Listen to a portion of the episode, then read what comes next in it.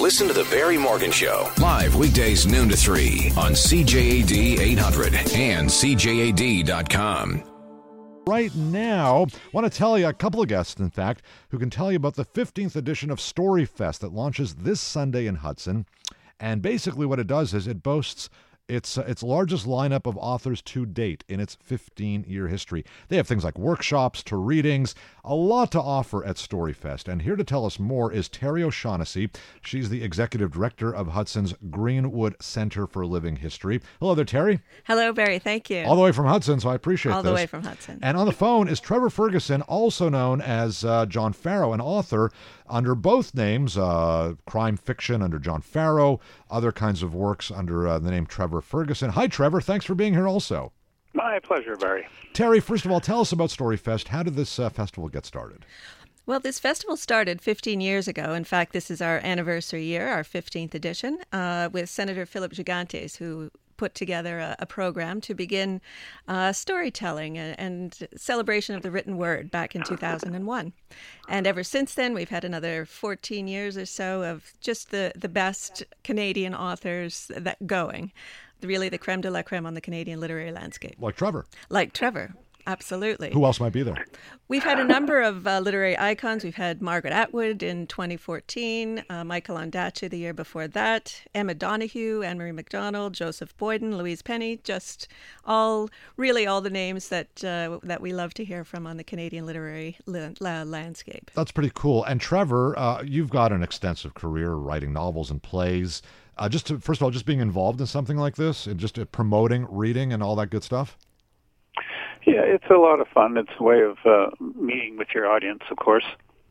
Uh, you know, I, as you said, it's extensive my background, so things are not as they used to be 40 years ago, uh, when newspapers had great big uh, uh, book pages and so forth. So the the way to engage with the public in, the temp- in, in our times is through the festivals and these readings and storytelling at evenings and so forth. So it's a great uh, great way of doing that. When you when you meet people who who basically like you, they want to write, they want to become published authors. What do you tell them?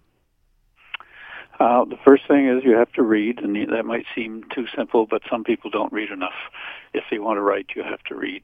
I make the, the illustration always that nobody would go to or even think about going to the Olympics without working out.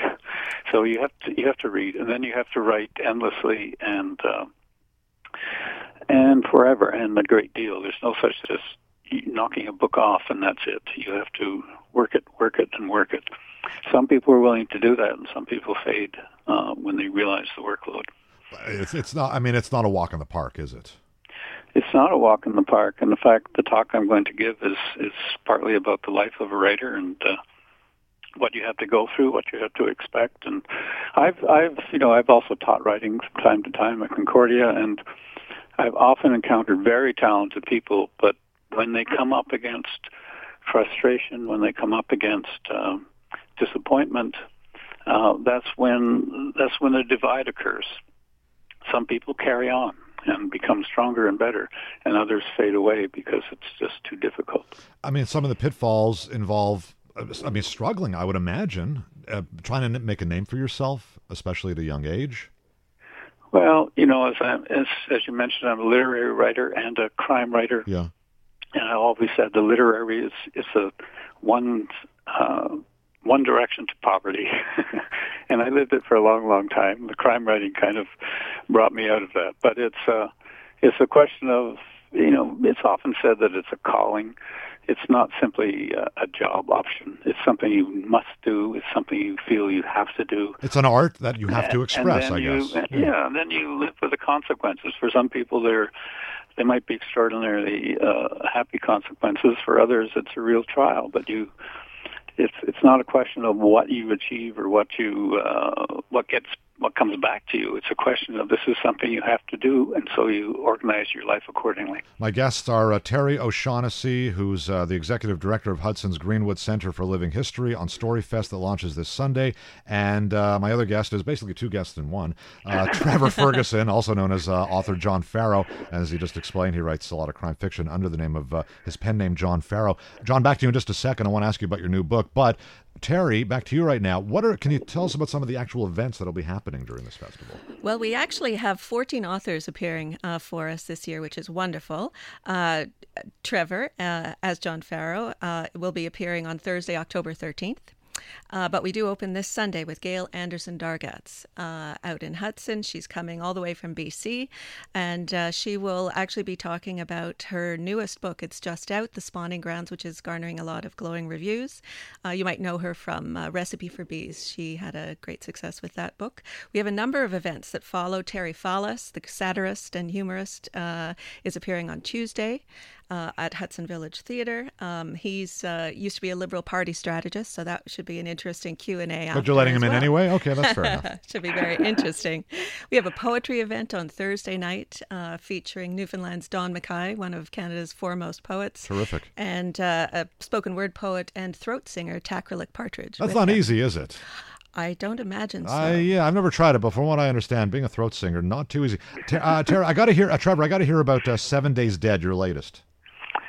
Seven Days Dead is set on Grand Island. It's actually my main detective, Emile Cinq Mars, who was on the Montreal Police Department for many years, is now retired, and he's taking his first ever vacation with his wife, and they go to Grand Island, where, of course, as his wife predicts, um, bodies fall out of the trees. Well, it doesn't quite happen that directly, but uh, deaths occur. The main uh, uh, businessman in town is um, apparently dies of natural causes, but uh, that comes into question as the story goes on.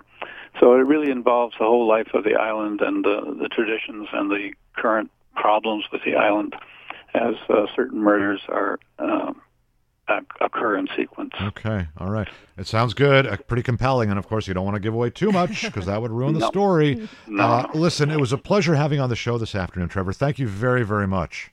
Oh, thanks a lot. And uh, and uh, Terry uh, Ditto, uh, really thank you for being here, for coming all the way downtown, also to help uh, well, talk about this. thank you so this. much, Barry. Terry O'Shaughnessy telling us about the about Story Fest in Hudson, the 15th edition, and uh, author Terry, tr- sorry, Trevor Ferguson, also known as John Farrell. Just before we let you go here, Terry, maybe a website. Yes, absolutely. Please go to our website for all the details on all our authors and events at News Talk Radio, CJAD 800, CJAD.com.